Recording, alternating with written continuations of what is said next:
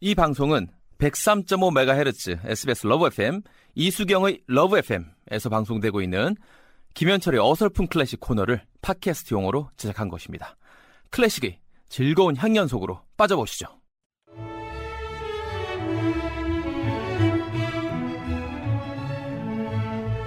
10월은 여행하기도 좋지만 가만히 앉아 음악 듣기에도 최고의 계절인 것 같아요. 네. 개그맨 김현철의 어클 혹은 안 어클 안 어설픈 클래식. 고맙습니다. 네.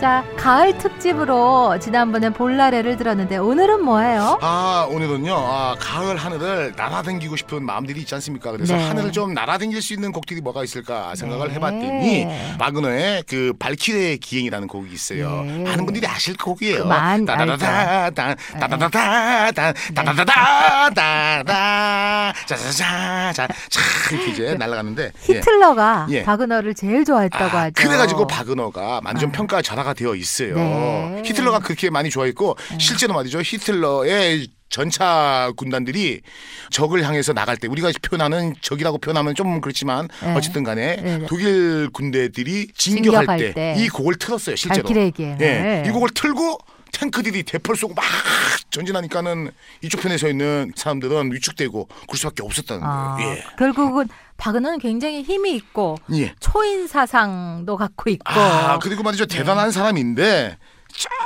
조금 그 뭐 좀 어떻게 표현을 할까요 그죠 제가 감히 이런 말씀은 뭐 드릴 수가 좀 네. 조금 말이야 그런데 아 음악적인 부분은 대단해요 사실은 대단하죠. 예, 그러면 아, 위대한 작곡가죠. 예예예 예, 아 우리가 잘 알고 있는 말이죠 그 바그너의 오페라 중에서 니벨룽겐의 반지가 있어요. 네. 예, 반지의 제왕이라는 영화도 여기에서 모티브를 가졌다고 봐야 돼요. 그러니까 대단한 분이죠 바그너가. 네, 네. 아 근데 이제 이 오페라는요 그 오페라가 네 개짜리가 이- 있는 거예요. 네. 어, 그래서 말이죠 니벨룽겐의 반지 사부작이라고 하는데 첫 번째는 그 라인의 황금이고 두 번째가 바로 발키레, 발- 세 번째는 지크프리트, 예 그리고 네 번째는 신들의 황혼이라는 오페라가 있는데 하루에 하나씩밖에 공연을 못 해요. 왜냐? 네. 아, 4일이 걸리니까. 총 14시간 30분짜리야. 이걸 뭐 사람을 사람이 앉아서 어떻게 보냐고. 그죠? 힙부가 아파 가지고 오래 의자에 앉아 있으면 힙부가 아프잖아요, 우리. 네. 이거를 이거를 14시간 30분을 봐야 되는 거예요. 네. 예, 사람도 예, 이거를 구경하는 관객도 그렇지만은 연주자들은 어떻게 하냐고. 그리고 이거를 주의하는 주의자는 팔 떨어지는 거예요. 그래서 나눠 산다. 근데 가끔씩요. 이거를 실제로 아, 사부작을 하는 경우가 있어요.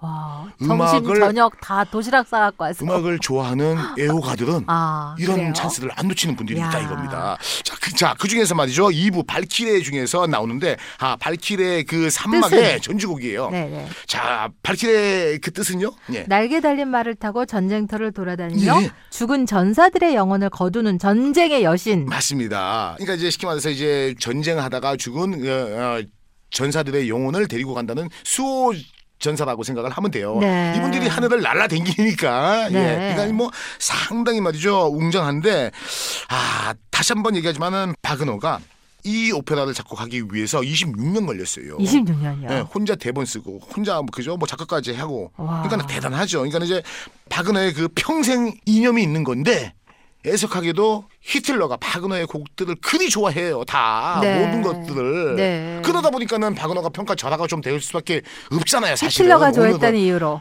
그렇죠. 근데 이제 곡은 훌륭한데. 사실 어 네. 그래가지고 이제 좀 이제 그런 부분들이 있- 있지만 음악은 음악으로 우리가 말이죠 생각을 하는 그럼요. 것이 맞지요. 이 리벨룬겐의 반지 대략적인 줄거리는 반지를 둘러싼 난쟁이족과 거인들 싸움에서 일어나는 얘기 맞죠? 맞습니다. 그래서 말이죠. 왜 그러냐면은 북유럽에는 요도한 그저 신화가 있어요. 그 신화의 전설이 뭐냐면은 노르세의 이야기라는 그런 것들이 있는데 이게 이제 아까도 이제 말씀드렸습니다만 반지의 제왕 영화 모티브가 돼요. 네. 어, 그래서 실제로 바이킹들이 옛날 그 북쪽에서 있었던 전설이에요. 그래서 전쟁하다가 아, 용감하게 싸우다가 죽은 전사는 발치레가 나타나서 너의 영혼을 데리고 갈 거니까 열심히 우리 국가와 민족을 위해서 싸워라라는 그러한 것들이 있는 겁니다. 네.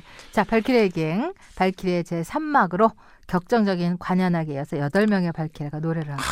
신나게 네. 정말 들으시면은 하늘을 훨훨 날라댕기는 그러한 느낌을 가지실 수 있지 않을까 생각합니다. 네, 박은호 발키리의 기행입니다. 감사합니다.